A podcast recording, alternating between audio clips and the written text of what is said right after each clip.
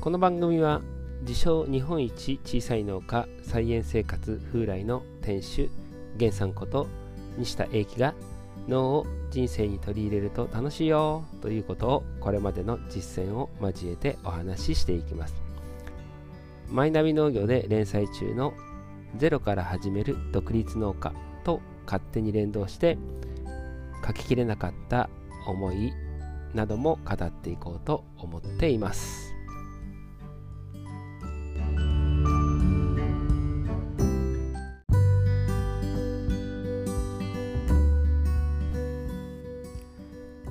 マイナビ農業を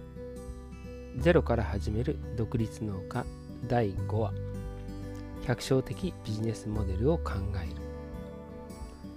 農業がその代表格かもしれませんが日本の場合はいいことをやっている人は稼いではいけない。苦労していなければならないという風潮があります。農家自身もそう思っている人が多いかも。しかしそんなことを続けていたら後継者も育ちません。お金と正面から向き合うことで見えてくるものがあります。そんな第5話の第1エピソード。現実を直視する。私が収納したのは1999年ですがその前はホテルマンでした。ホテルに入社した動機は接客を学ぶためだったのですがフロント業務を半年ほどで管理職へ。ビジネスホテルの支配人として全国あちこちへ飛び回ることになりました。本来の目的だった接客はあまり学ぶことはできませんでしたが数字にとても厳しい会社で損益計算書の読み方経理業務表計算ソフトなどのマスターができそれらは今も役立ってます。そんなホテル支配人時代に当たり前だった経営という視点で農業を見ると原価率や売上目標という概念が稀有なことにびっくりしました。実は私自身も最初そうだったのですが収入が少ないのは気候が悪かったから虫がいなければ雑草がなければつまり栽培技術が上がれば収入も増えると思っていました。確かに農業には自然リスクも多々ありますし市場価格にも大きく影響されているので目標を立てたとしてもなかなか自分の思うような売り上げになりません。ただある時このままやっていて食べていけるのだろうかと思うことがありもし今の面積で最大限に野菜が収穫でき自分が思っている通りの金額で売れたとしたらどうなるだろうと計算してみたところその売り上げでは満足いく所得を得るのが難しいことが判明しました。新規就農者が陥る罠がここだと思います。最初は農家になりたい。農家になるのが憧れ。その農家になれた。あとは技術を磨くだけ。でも実はその面積でそのやり方だとどんなに頑張っても暮らしていくことができないかもしれないとしたらまずそんな状況を直視する必要があります。そこを見ないで天候や市場など外に原因を求めるといつまでたっても暮らしは楽になりません。経営の神様と言われたパナソニック元松下電器の創始者である松下幸之助さんはどんなにいいことをやっているつもりでも3年やって食べていくのが苦しいのであればやっていることそのものかやり方が間違っている。本当に正しいこと役に立つことをしていたら食べていけるはず。世間はそんなにバカでないと語ったそうです。今はまさにその通りだと実感しています。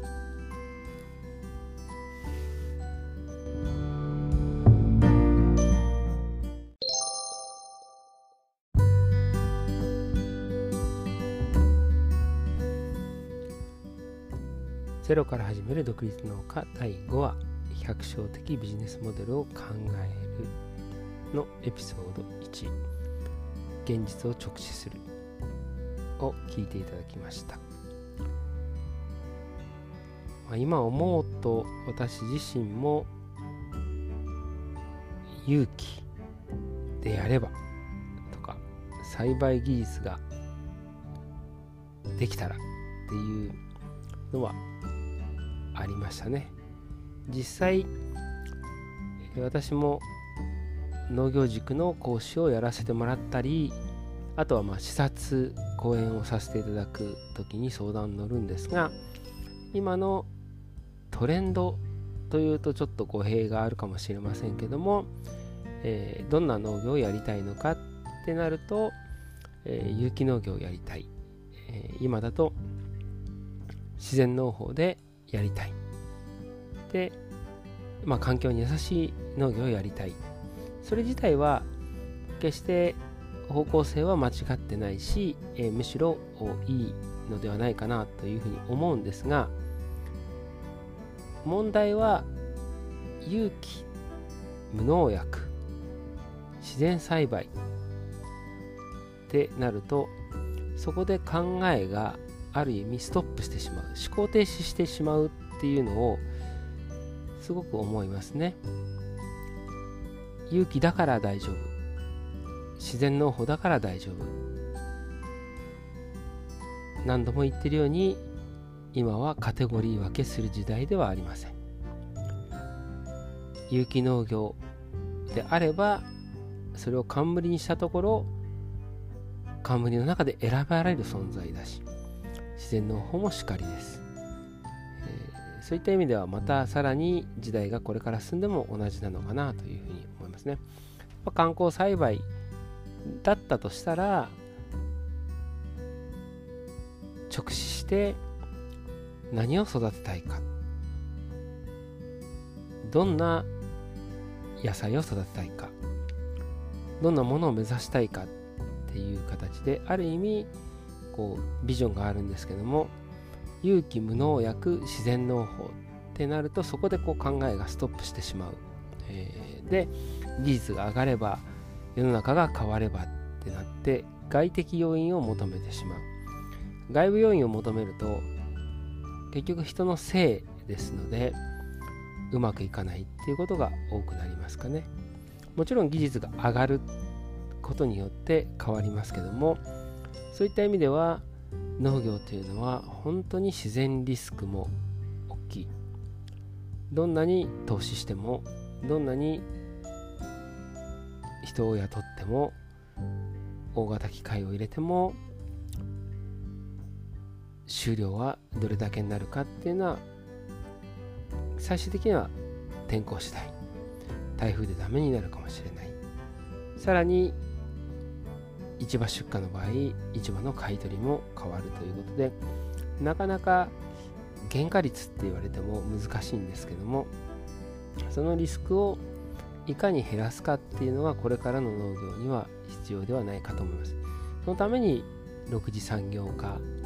や直売できるだけ生産量を市場価格に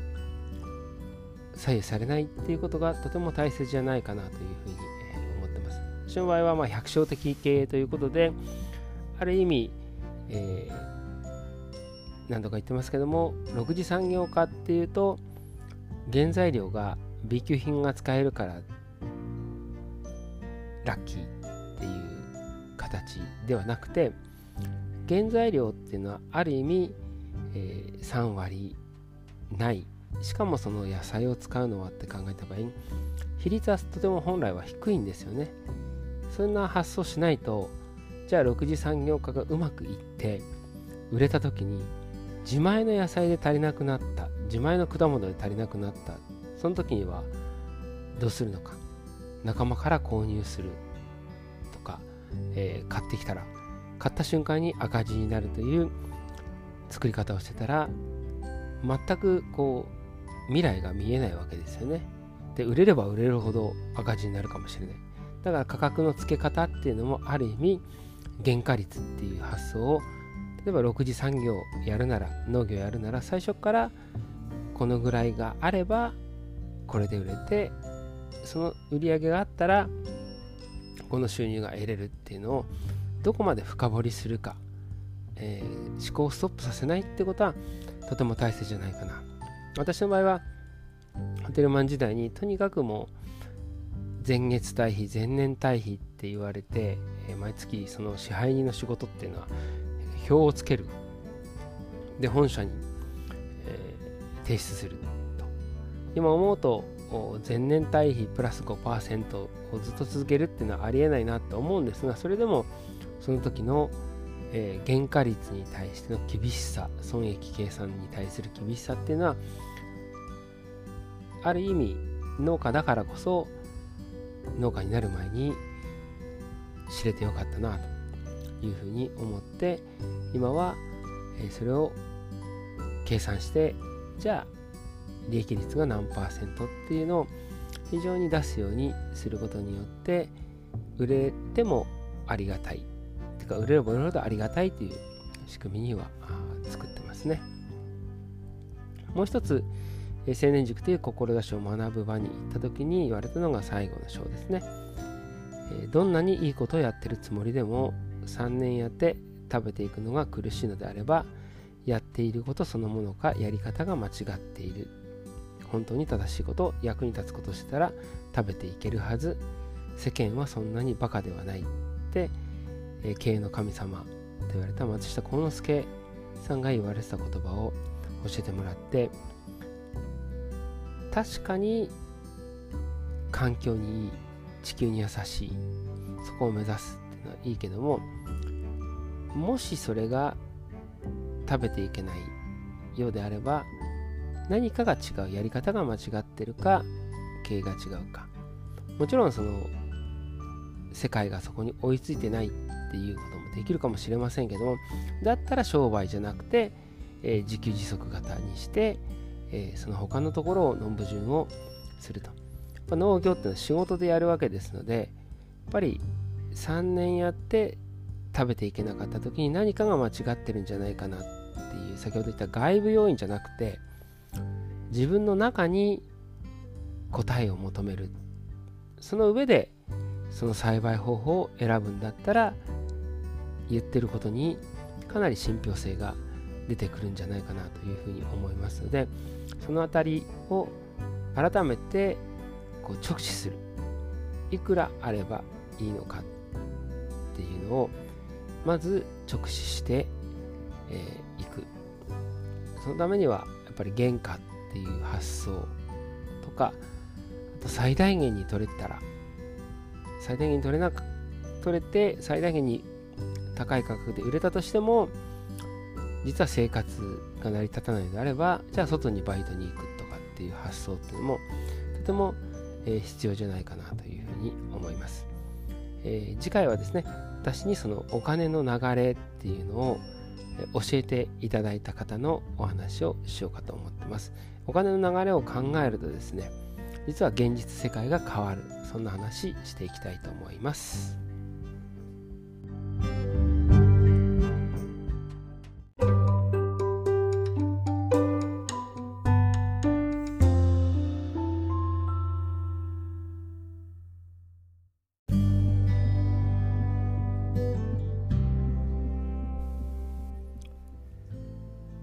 ゼロから始める独立農家代行は現実を直視するのパートをお聞きいただきありがとうございました。まあ、感想というかですね、今の第2部のところで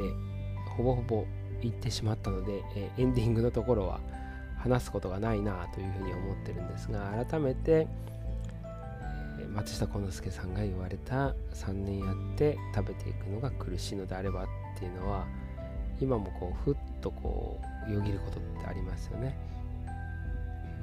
どんなにいいこと言っててもお金を使うっていうのは現実の流れになるっていうこの辺りを、まあ、次回お話しする田中優さんに教えてもらってからそこは視察や講演、えー、で来る人にもやっぱり言えるようになりましたかね。そういった意味では今、えー、資本主義が矛盾点が抱えてるっていう話もありますけども逆にそこを利用して続けていくことによって次の展開が見えてくるんじゃないかな。その直視しないいいことしてるからいいだろうっていうんじゃなくて直視するっていうことが何よりも大切だな。だって私たちは自分でそこを選んだとしても家族や子供がいたらそこは今の日本で生きてる以上直視せざるを得ない。そこをまず直視した上で選択する。時給型にしてもいいし、えー、経営型にしてもいいしでも直視しないで突っ込んでくるっていうのは一番怖いなっていうのを改めて思いました、えー、そんな話をまた次回今度はですねいい意味で頭の体操という形でビジネスモデル考えていければというふうに思っています。ありがとうございました。